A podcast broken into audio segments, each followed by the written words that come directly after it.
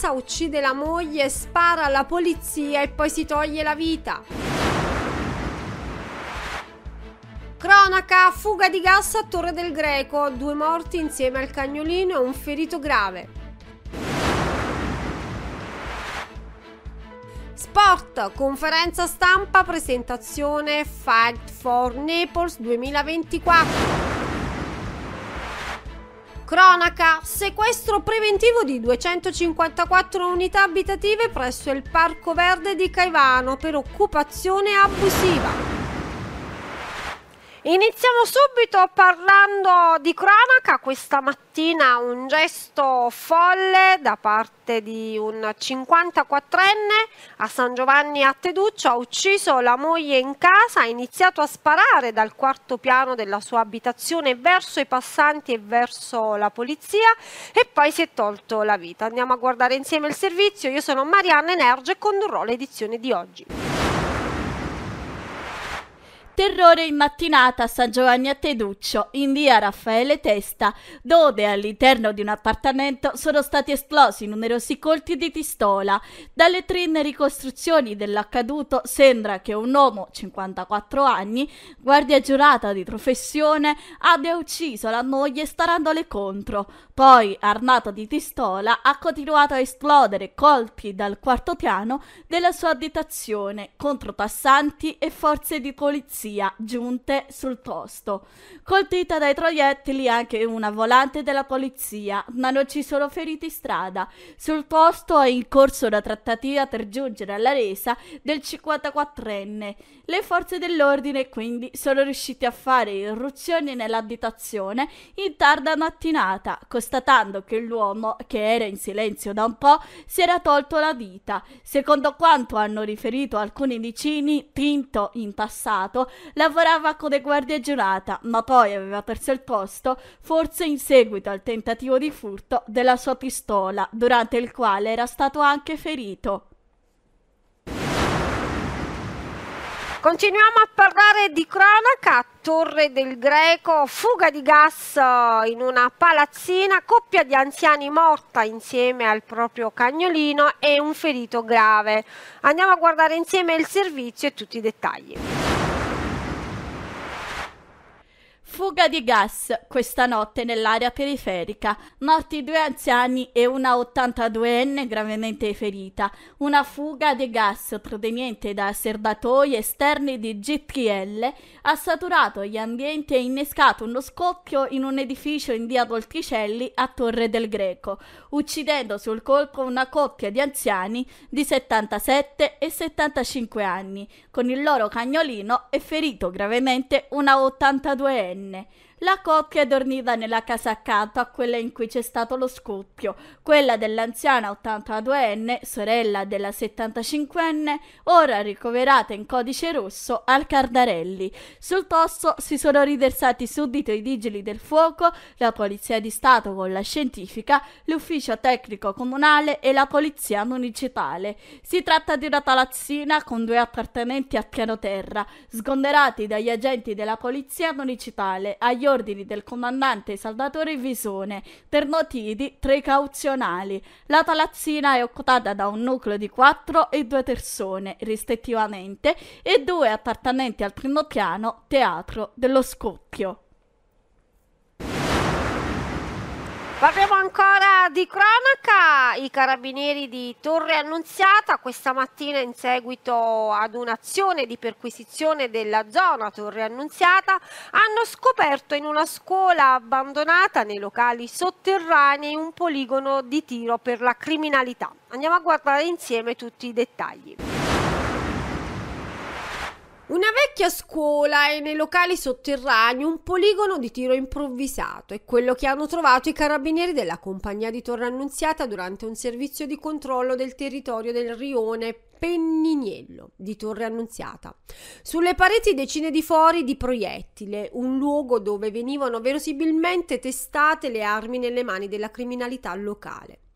In un vano più ampio, ricavato artigianalmente tra i mattoni forati, 40 munizioni a salve. I militari hanno battuto l'intero rione e nella scuola abbandonata hanno rinvenuto anche 200 grammi di marijuana, 4 bilancini di precisione e materiale per il confezionamento delle dosi. Durante i controlli non sono mancate le contravvenzioni al codice della strada 3. Le patenti ritirate. Un veicolo è stato sequestrato, denunciato un 17enne per ricettazione. È stato fermato in strada in sella ad una bici elettrica provento di un furto. Nel bilancio anche il lavoro sulle coscienze dei più giovani. Ancora in un istituto scolastico non abbandonato ma in piena attività e ricco di vita. I carabinieri o plontini hanno raccontato il loro lavoro promuovendo l'importanza della cultura della legalità. Infondere sani principi ai giovani genera responsabilità e consapevolezza delle conseguenze delle proprie azioni. Utilizzando esempi pratici, i militari hanno offerto agli studenti una guida per comprendere il ruolo delle norme nella convivenza sociale per affrontare con maggiore serenità il web e le sue insidie.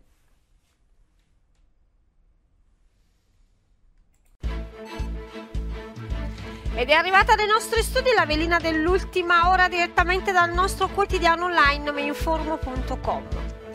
Tre giorni di festa sonora tra i marmi della chiesa di San Potito e le volte della Galleria Principe di Napoli con il carnevale sotto in coppa promosso dal comune il ballo a corte al Palazzo Reale, cabaret, il musical in scena al Teatro Diana, il gran ballo delle favole allo storico museo ferroviario di Pietrarsa, la festa del cioccolato artigianale a Pozzuoli, Biagio Izzo, Mario Porfito e Francesco Procopio in scena al Troisi. Lo spettacolo delle quadriglie per il tradizionale carnevale di Palma Campagna, Notte in maschera Città della Scienza e il Potter Day alle Dell'Andia. Il weekend del Carnevale 2024 in città è ricco di eventi da non perdere, un programma ricchissimo. Parliamo adesso di politica. Il governatore De Luca si siede al tavolo con lo stabilimento Stellantis di Pomigliano per difendere in una riunione i diritti dei lavoratori. Andiamo a guardare insieme il servizio. I vertici della Regione Campania con il presidente della giunta Vincenzo De Luca e l'assessore alle attività produttive Antonio Marchiello hanno incontrato stamattina i capi dello stabilimento Stellantis di Pomigliano d'Arco assieme ai delegati aziendali, ai rappresentanti sindacali e agli amministratori locali. Una riunione sulle iniziative da mettere in campo in difesa dei lavoratori dello stabilimento. Si sono limitati ad annunciare dagli uffici del presidente De Luca. Insomma, dopo le frizioni tra il governo Meloni e Stellantis con il ministro delle imprese e del Made in Italy, Adolfo Urso, che ha replicato irritato alle fosche dichiarazioni di prospettiva dell'amministratore delegato Carlos Tavares De Luca, tenta di inserirsi nel tavolo di trattativa, fornendo una sponda risolutiva alle difficoltà di mercato del gruppo automobilistico e ai contraccolpi che potrebbero derivarne. Il ministro Urso no a chi lascia l'Italia. Ancora ieri Urso ha postato una nuova e puntuta dichiarazione. Vogliamo supportare le imprese che investono nel nostro paese, ha sottolineato, mentre chi lascia l'Italia dopo aver ricevuto gli incentivi pubblici dovrà restituire i sussidi degli ultimi dieci anni. Ma quali potrebbero essere gli sforzi che la Regione Campania potrebbe promuovere nell'incontro di stamane? Il presidente De Luca, dichiara l'assessore regionale Marchiello, ha giustamente chiesto un incontro con i vertici di Pomigliano e le rappresentanze sindacali e gli amministratori della città per capire se vi sono margini di intervento, magari sostenendo politiche attive del lavoro e ricorrendo ad ogni leva possibile per salvare produzioni e livelli occupazionali. Oltre ai 4 4.000 dipendenti dello stabilimento, l'indotto è costituito da altre migliaia di lavoratori legati al sistema produttivo che ruota intorno a Pomigliano. Insomma, l'emarginazione di Pomigliano dal ciclo produttivo Stellantis sarebbe davvero essenziale per l'economia campana e per la stessa occupazione. C'è un rapporto diretto fra i fondi sviluppo e coesione che sono bloccati da questo governo e la necessità di finanziare anche la ricerca nel campo dell'automotive. L'industria automobilistica campana è una grande realtà produttiva dell'Italia oltre che del sud della Campania. Qui sono in gioco 4.600 posti di lavoro a Pomigliano, 1.600 posti di lavoro a Prato la Serra. Oggi abbiamo prodotti che vanno sul mercato, dalla Panda al Tonale ai motori diesel che produciamo a Prato la Serra, ma se non imbocchiamo la strada della modernizzazione e dell'innovazione noi rischiamo di ritrovarci fra due anni fuori mercato. Allora cominciamo oggi la battaglia per pretendere dal governo di sapere qual è il piano industriale per quanto riguarda l'industria automobilistica. La Regione ha a disposizione, una volta sbloccati i fondi, per dare una mano sulla ricerca, abbiamo un centro di ricerca molto importante a Pomigliano, abbiamo già sostenuto la ricerca per i motori a idrogeno, ma dovremo ovviamente accelerare i tempi anche di questa innovazione e poi dobbiamo avere la certezza che non si tocchi neanche un posto di lavoro Parliamo adesso di viabilità, Piazza degli Artisti, arriva un'autobotte dei pompieri a sirene spiegate, devono fermarsi per spostare le transenne, infatti è stata pedonalizzata dal periodo natalizio, ancora oggi nello stesso stato. Andiamo a guardare insieme il servizio. L'autobotte dei vigili del fuoco arriva a sirene spiegate, ma deve fermarsi in piazza degli artisti perché è stata recentemente pedonalizzata. I pompieri sono costretti a scendere dal mezzo e a spostare le transenne al centro della piazza prima di risalire e ripartire. Successivamente sono arrivati gli agenti della polizia locale che hanno rimesso a posto le transenne. L'episodio è accaduto l'altro ieri mattina, martedì 6 febbraio 2024. La piazza è stata pedonalizzata in occasione delle ultime festività natalizie, quando sono stati installati i gazebo dei mercatini ed è rimasta pedonalizzata anche dopo. Questo episodio, spiegano i consiglieri municipali Francesco Flores e Antonio Culiars, Forza Italia, dimostra la pericolosità di avere una piazza degli artisti chiusa, perché anche i mezzi di soccorso sono ostacolati nella loro marcia, anche per le uscite di emergenza. Se si crea un problema di viabilità per i mezzi di soccorso, evidentemente c'è un problema che va affrontato. Per Nino Simeone, presidente Commissione Trasporti, bisogna revocare la pedonalizzazione della piazza. È una cosa che non deve accadere, noi dobbiamo mettere in condizione prima di tutto i mezzi di soccorso, che siano i pompieri e le ambulanze, ad avere un libero movimento e arrivare a destinazione. Questa è un'area ad altissima incidenza residenziale e commerciale, c'è l'isola pedonale di via Luca Giordano e via Scarlatti, Piazza degli Artisti non può rimanere in queste condizioni. E nessuno mi venisse a dire che le, eh, queste paratie erano movibili, si possono spostare tranquillamente le, eh, le, le fioriere. No, non esiste, non va bene, non va bene perché qui c'è un ospedale, c'è un pronto soccorso pediatrico, qui c'è il Santo Bono e siamo praticamente in mezzo a due mercati, mercati mercatini rionali che hanno una rilevanza eh, territoriale importantissima, nella, nei quali eh, vengono migliaia di persone al giorno. E parliamo del eh, mercatino Antignano e del, e del mercatino De Bustis. Una situazione paradossale, non si capisce il perché, basta girarsi intorno, una piazza vuota, eh, pedoni pari a zero, adesso non c'è nemmeno tanto traffico perché siamo in un orario non di punta, ringraziando Dio ogni tanto si svuota, questo è un imbuto, basta vedere con poche macchine già si crea un minimo di, eh, di, di, di blocco della mobilità, non arrivano più gli autobus perché non possono più arrivare, perché non possono transitare per via Recco. Lo ripeto, non può essere un mero capriccio della municipalità una scelta così importante che incide soprattutto sulla vivibilità dei residenti e, della, e, sulla mobilità di tutte le attività commerciali. Stiamo parlando di un problema enorme che può diventare serio, speriamo non accadano mai cose serie. Però ci sono i carattrezzi per eventuali Appunto, perché le macchine ovviamente non sanno dove sostare, pensate che lì c'è, il capolinea del, de, de, de, dei taxi, un taxi quando arriva qui per arrivare a, a rientrare nel... deve fare il giro del mondo per, per, per, il, per il mercatino Antignà.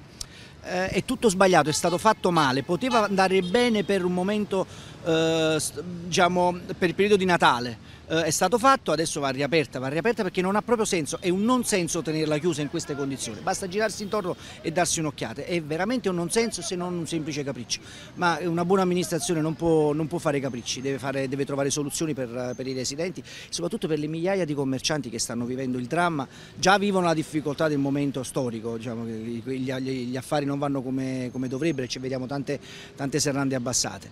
Eh, poi si mettono pure queste cose e capirete che eh, è complicato. Parliamo adesso di cultura. A marzo il PAN chiuderà per avviare dei lavori, un progetto di ristrutturazione finanziato con i fondi del PNRR per riaprire poi con uh, un nuovo progetto multimediale. Diventerà Museo dell'immagine. Andiamo a guardare insieme tutti i dettagli.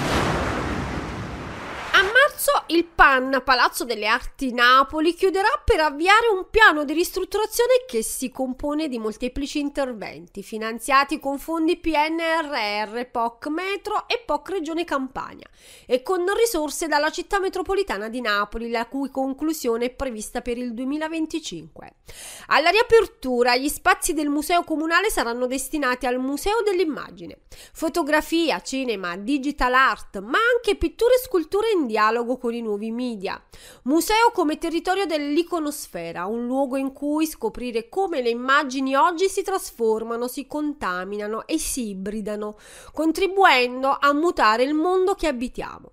Capitolo centrale del discorso avviato con Napoli Contemporanea, il programma di mostra ed installazioni voluto dal sindaco Gaetano Manfredi e curato da Vincenzo Trione, consigliere del sindaco per l'arte contemporanea e l'attività museale. Il nuovo museo dell'immagine, progettato dall'architetto Giovanni Francesco Frascino, mira a ripensare l'attuale configurazione del PAN, riaffermando con forza l'originaria vocazione urbana nell'edificio settecentesco. Guardando ai musei internazionali delle grandi città europee, il PAN affronta ambiti diversi, il rapporto con la città, la dimensione pubblica e l'esperienza visiva.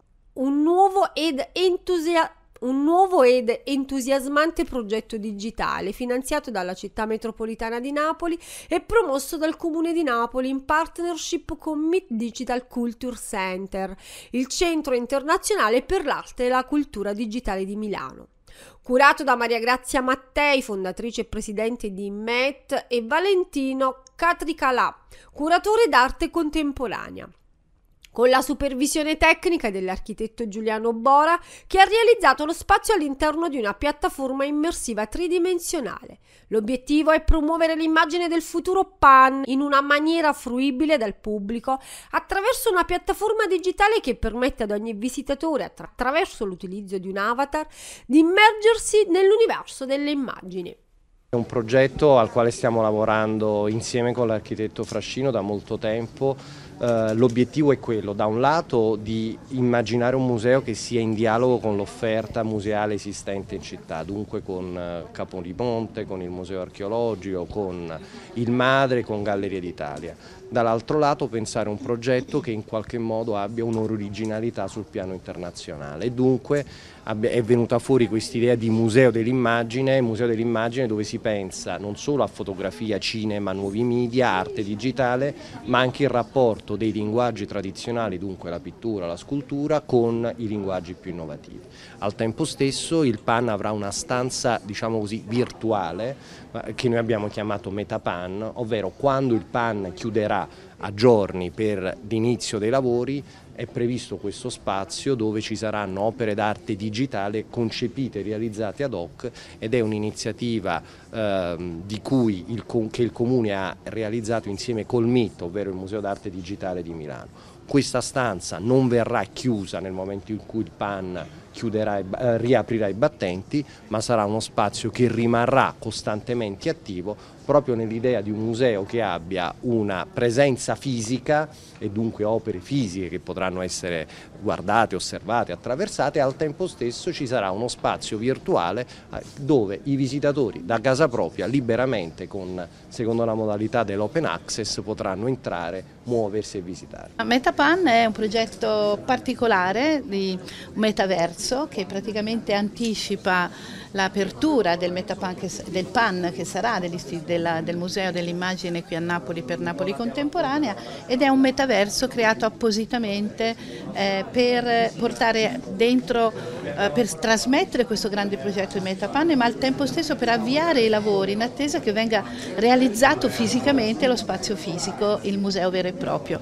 Ma eh, non è semplicemente un mondo virtuale eh, come tanti ne vediamo anche di tipo museale, è qualcosa di più, è uno spazio dove gli artisti dell'arte digitale potranno sperimentare nuovi linguaggi gli artisti dell'arte contemporanea si misureranno anche con i linguaggi digitali e il pubblico potrà entrare dentro questo gemello digitale del pan futuro eh, entrando, sperimentando, scoprendo linguaggi ibridi, creandosi una propria esperienza di quella che è attualmente l'arte contemporanea un'idea delle immagini nuove che con l'intelligenza artificiale si stanno sempre più affermando. È un'opera a 360 gradi, innanzitutto è un progetto che guarda la storia del palazzo, quindi c'è un, un discorso del rapporto con la città, c'è un discorso sulla dimensione pubblica, c'è un discorso sull'esperienza del visitatore, c'è un discorso sulla sicurezza. Quindi è, è un progetto che vuole vedere questo museo all'altezza dei musei europei, quindi la dimensione internazionale per noi è stato l'incipit. In primo luogo è un progetto di riqualificazione dell'edificio, quindi di rifacimento del, degli impianti, insomma di riaggiornamento di tutta la struttura che purtroppo soffre di una mancata manutenzione dopo l'inaugurazione che è avvenuta più di vent'anni fa, quindi aveva veramente, veramente bisogno di grandi interventi. E questo rientra poi in una programmazione più ampia di riqualificazione di tutti i siti culturali del comune che stanno partendo in questi mesi e che vedranno entro la fine del 25 la riqualificazione di tutti tutti siti. Dal punto di vista della finalità del PAN la nostra idea è di, che sia un museo e anche un luogo espositivo dove si coniughi l'arte con le nuove tecnologie, quindi un museo dell'immagine che guardi all'arte digitale, a tutti i nuovi media, a tutti i nuovi strumenti che riescono a legare la tradizione con la grande innovazione che poi è anche forza della nostra città. 18 milioni di euro per tutti i siti culturali della città? Sì, 18 milioni di euro che riguardano al momento il PAN, riguardano il Maschiangioino, Castel dell'Ovo, eh, gli interventi che noi facciamo all'Annunziata, quindi tutta una serie di siti che poi verranno ridati alla città, completamente riqualificati, a disposizione anche del, eh, di tutte quelle che sono le offerte espositive per rafforzare sempre di più l'offerta culturale della città che è una delle grandi attrazioni anche per il flusso turistico che noi stiamo avendo. Parliamo adesso di sport. Ieri pomeriggio a Palazzo San Giacomo conferenza stampa per il Fight for Naples. Andiamo a vedere insieme di cosa si tratta. Ieri pomeriggio nella sala Pignatiello di Palazzo San Giacomo l'assessore allo sport Emanuela Ferrante è intervenuta alla presentazione del Fight for Naples 2024, kermesse patrocinata dalla Federcombat, dalla Federazione Pugilistica Italiana e dal Comune di Napoli. Sono intervenuti il presidente del CONI Campania Sergio Roncelli, il consigliere delegato allo sport della città metropolitana di Napoli Sergio Colella e il presidente della commissione sport Gennaro Esposito. Giunto alla sua terza edizione, il Fight for Naples è una manifestazione che unisce gli sport da combattimento con l'intrattenimento. L'obiettivo è quello di trasmettere i valori di tali discipline promuovendo la tradizione sportiva della città di Napoli. L'evento si terrà sabato 10 febbraio al Palabarbuto di Napoli e sarà anticipato dalla cerimonia del peso che si svolgerà venerdì 9 febbraio ore 18, sempre presso il palazzetto di Viale Giochi del Mediterraneo. Protagonisti del Fight for Naples i giovani con atleti napoletani professionisti pronti a mettere in palio il titolo di campione. Tra loro Daniele Iodice e Marco De Falco, detentori della cintura italiana di K1 che si batteranno sul ring per difenderla. I due fighter saranno presenti alla conferenza stampa insieme ai loro coach e agli organizzatori del Fight for Naples.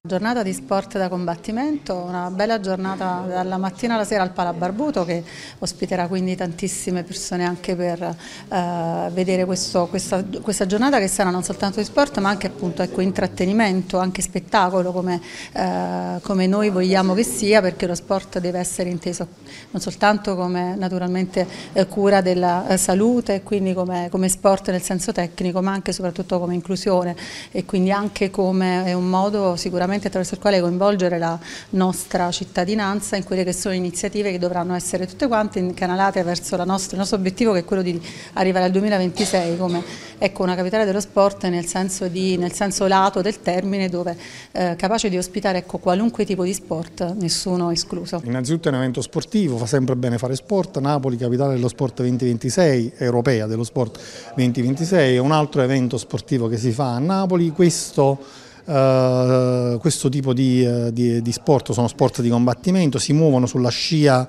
uh, del, dell'evento spettacolo, quindi di avvicinamento dei cittadini allo sport, alla passione dello sport. diciamo subito per sgombrare il campo che gli sport di combattimento non sono violenti ma sono altamente educativi, eh, e quindi anche questo ci sono delle regole da rispettare e quindi noi ci siamo, l'amministrazione comunale sostiene eh, per arrivare preparati al 2026. Siamo alla terza edizione, abbiamo iniziato qualche anno fa a promuovere questo evento che non è una diciamo una manifestazione ma un evento a tutti gli effetti. Avremo dalla mattina dalle 12 fino alla sera alle 23 un evento sportivo in continua evoluzione. Inizieremo la mattina con sette incontri interregionali eh, dove ci saranno atleti campani che sfideranno atleti delle Marche per poi proseguire con la federazione Feder Combat e avremo delle discipline come la kickboxing eh, e la Muay Thai e fino ad arrivare alla sera dove inizierà il clou della serata dove avremo due titoli italiani Feder Combat della sigla Waco Pro e altri tre incontri di cui uno internazionale. Ed era questa l'ultima notizia della prima parte del TG Informo News di oggi. Io vi aspetto dopo una breve pausa pubblicitaria per parlarvi dei territori a nord di Napoli. A tra poco. La cooperativa sociale Raggio di Sole Onlus lavora da oltre dieci anni nella gestione di asili nido e scuole per l'infanzia. Qui vengono gestiti circa 40 asili per bambini da 0 a 36 mesi, ubicati in Campania, Calabria, Puglia, Abruzzo, Basilicata e Lazio. La cooperativa sociale Raggio di Sole Onlus offre anche attività di supporto scolastico, laboratori pomeridiani, centri estivi e servizi di ludoteca. Attività avviata nel 2003 si arricchisce ogni giorno di collaborazioni e desiderio di affermarsi sempre di più nel terzo settore. Essa vanta la collaborazione con diverse università per l'attivazione di tirocini curriculari e accoglie ogni anno numerosi volontari del servizio civile universale. Inoltre supporta attraverso un servizio esterno specializzato e la fornitura di personale, tra le altre, le attività del garante per l'infanzia. Cooperativa Raggio di Sole Olus. L'educazione dei piccoli sin dai primi passi. Shopping a due passi da casa? Al parco commerciale I Pini si può. Hai a portata di mano tutto ciò di cui hai bisogno. Il supermercato CRAI, abbigliamento e sport, tutto per la casa, cura e bellezza della persona, viaggi, giocattoli, tecnologia e per uno stop il bar e l'area food. Sei al parco commerciale I Pini, il centro delle emozioni.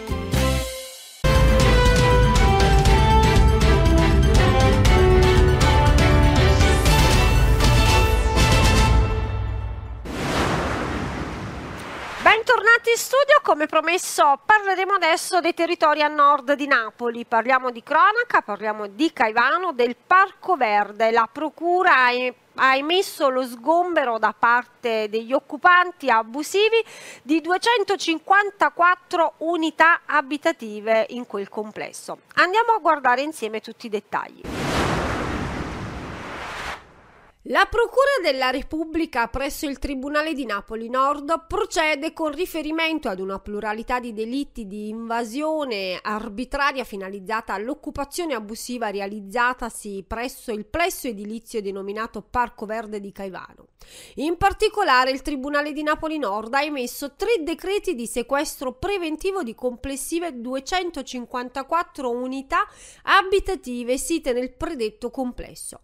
La Procura ha disposto l'esecuzione dei citati decreti, mediante lo sgombero da parte degli occupanti abusivi. L'attività di indagine sotto la direzione di questa autorità giudiziaria è stata svolta da personali di polizia giudiziaria in servizio presso la squadra mobile di Napoli, il commissario della Polizia di Stato di Afragola, la compagnia Carabinieri di Caivano e presso il gruppo Guardia di Finanza di Frattamaggiore. Si è pervenuti all'individuazione e all'identificazione di 419 persone alle quali è stato contestato il delitto di invasione arbitraria finalizzata all'occupazione di pubblici edifici. Le attività di indagine specificamente consiste nell'acquisizione di una voluminosa produzione documentale successivamente alle attività di constatazione in loco dei casi di occupazione abusiva. Hanno consentito di individuare coloro che, in assenza di qualsivoglia titolo autorizzativo, illecitamente occupavano unità abitative e spazi condominiali, così sottraendo la disponibilità delle aree cadute in sequestro al comune di Caivano, proprietario e gestore del plesso edilizio. Gli accertamenti svolti hanno evidenziato altresì la pressoché totale elusione del pagamento dei canoni concessori da parte degli occupanti delle aree cadute in sequestro. L'esecuzione dei decreti di sequestro preventivo, attualmente nella fase iniziale del suo svolgimento, consta della notificazione dei citati provvedimenti giudiziari con l'avvertimento rivolto a coloro che hanno l'attuale disponibilità dei beni in sequestro di abbandonare gli stessi e lasciarli liberi da cose e altri ingommi entro il termine perentorio di giorni 30 dalla notificazione. Decorso inutilmente tale termine, si procederà all'esecuzione coattiva dello sgombero da persone e cose, dalle aree, dalle unità e dalle pertinenze in sequestro. L'esecuzione coattiva dello sgombero avverrà secondo criteri di gradualità e proporzionalità e nel rispetto delle competenze di ciascuna autorità stabilite con legge dello Stato. Ed era questa l'ultima notizia del TG Informo News di oggi. Io vi aspetto domani alla stessa ora e vi invito non solo a non lasciarci per ascoltare tutte le informazioni meteo a cura di Trebbi Meteo e quelle cinematografiche a cura di Anica Flash, ma anche ad ascoltare l'intervista da parte del direttore Lorenzo Crea e Alfredo Mariani per quanto riguarda il nostro Sanremo, la terza serata di ieri e dei protagonisti della 74esima edizione. Arrivederci.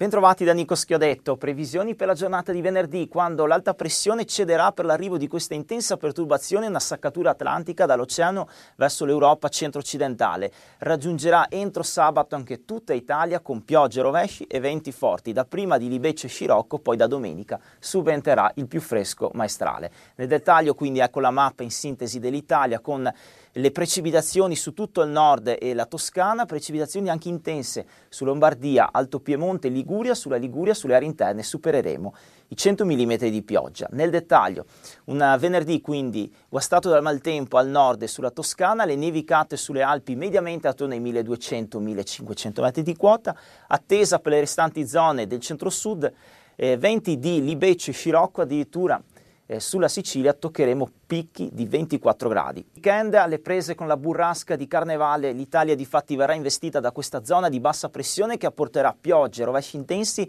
e venti sostenuti, dapprima ancora di Libeccio, poi da domenica irromperà il maestrale dal Golfo del Leone. Nel dettaglio quindi ecco l'Italia sotto scacco del maltempo con piogge su tutte le nostre regioni, anche rovesci intensi sono attesi sulla parte tirrenica, specie Liguria, Toscana e poi eh, Sardegna, Sicilia e Campania. Per quanto riguarda le nevicate, in montagna, oltre i 1200-1500 metri di quota, altrove possiamo vedere tanta nuvolosità, piogge, rovesci e appunto i venti forti con mareggiate sulle coste esposte. Ulteriori dettagli e approfondimenti per questo weekend scaricando la nuova app di Trevi Previsioni per oggi. Nel pomeriggio sulle coste schiarite alternate a nubi sparse. In montagna schiarite alternate a nubi sparse.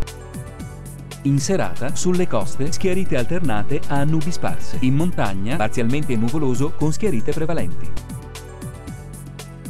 Previsioni per domani. Al mattino sulle coste bel tempo con cieli quasi sereni. In montagna bel tempo con cieli sereni. Nel pomeriggio sulle coste bel tempo con cieli sereni o velati. In montagna schiarite con transito di velature sparse.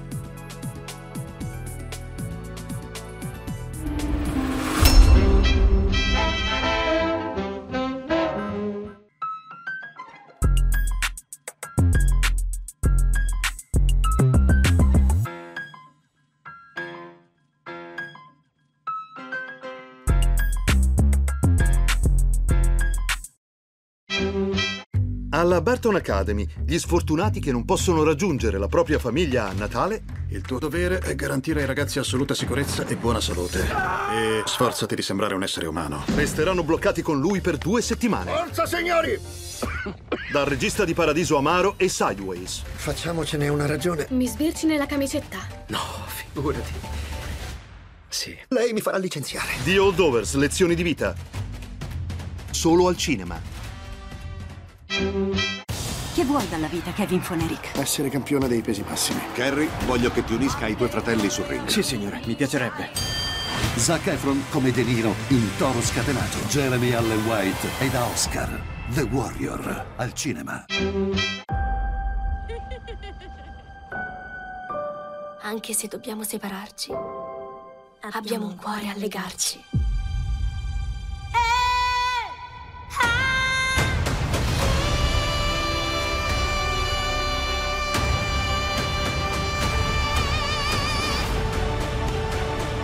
Siamo più che re e regine. Siamo al centro dell'universo. Il colore viola dall'8 febbraio al cinema. Porteremo questi bambini in salvo in Gran Bretagna. Il giorno della memoria. Io ho iniziato, io devo finire. Rivivi le emozioni di una storia straordinaria. One Life al cinema. Lei è Ellie Conway. Sono un super fan! Lei cosa fa? Spionaggio. Quello che hai scritto nel tuo libro è reale. Non so portare a termine una missione da spia. Ogni cosa gira intorno a questo. Io odio questo gatto. Argyle, la super spia.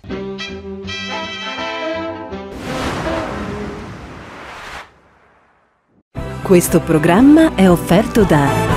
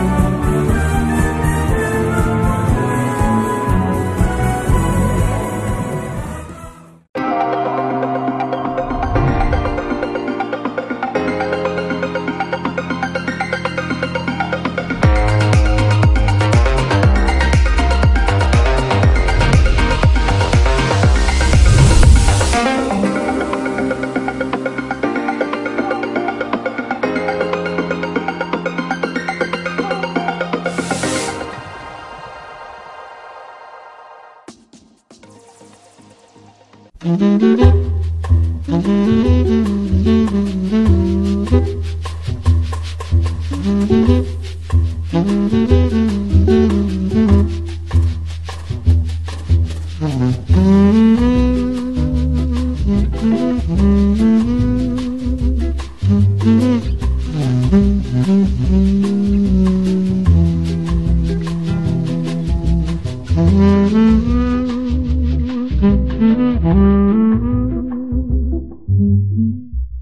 Nicola Vinciguerra è presente con il suo store nel centro storico di Napoli da oltre 20 anni.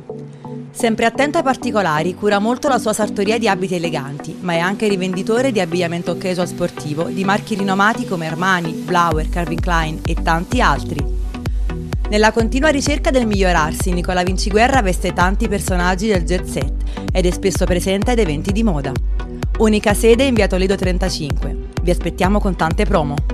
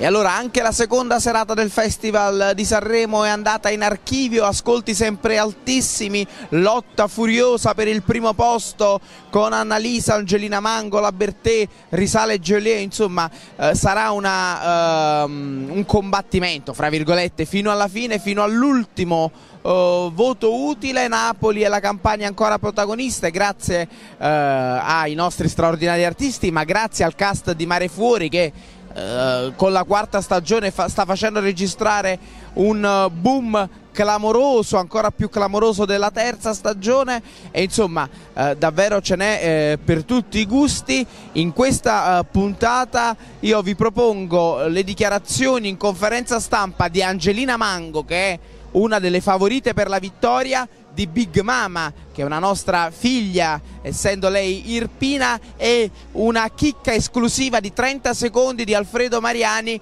con i ricchi e poveri eh, ospiti eh, della lounge eh, di Coca-Cola. E poi abbiamo ascoltato il parere di Manila Nazzaro, ex eh, Miss Italia, oggi eh, impegnata eh, conduttrice ehm, di Radio Rai. A voi le immagini e mi raccomando, non cambiate canale. Non ci resta che ridere in queste notti bruciate, una corona di spine sarà il code per la mia festa. Sono molto emozionata, ero molto emozionata all'idea di fare una conferenza, mi sembra una cosa molto da adulti e quindi ho messo la giacca apposta. Comunque al di là degli scherzi sono, mi sono svegliata proprio felice stamattina perché ieri ho provato una sensazione che non pensavo di poter provare mai nella vita. Mi sono proprio divertita su quel palco e spero che questo si, sia arrivato. È stato uno scambio, è stato un palco, è stato un live, e è stato uno scambio con l'orchestra che è stata meravigliosa e col pubblico. Ho avuto la risposta del pubblico, è stato un duetto col pubblico. Io sono molto contenta. Ci vuole più coraggio a vedere quelle positive che stanno in mezzo. Ed è una cosa che io ho imparato a fare e spero di non dimenticarmi mai come si fa. Questo è quello che io cerco di dire con la noia. E ci siamo trovate d'accordo.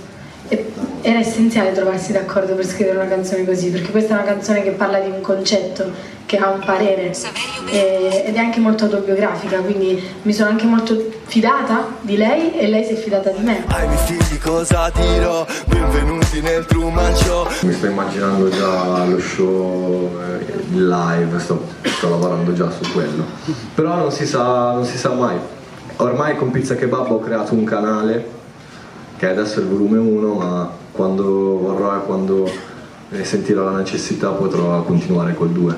Da Pizza Kebab eh, ho, ho lavorato duro l'anno scorso per ritrovare, per ritrovare l'essenza che fece succedere tutto quello che è successo nel 2016. La vera ricchezza è, è questo, è quello che grazie al lavoro che faccio ho avuto la possibilità di viaggiare negli ultimi anni, di scoprire che quello che succede nel Mediterraneo in realtà succede anche in diverse zone del mondo. I nostri giovani in un momento in cui tutto va così veloce sono costretti a correre ad essere sempre meno pensanti. Questo però non esclude il fatto che ehm, L'informazione a loro arriva in eh, modi diversi, anche se più rapidi, anche se la soglia dell'attenzione si è abbassata.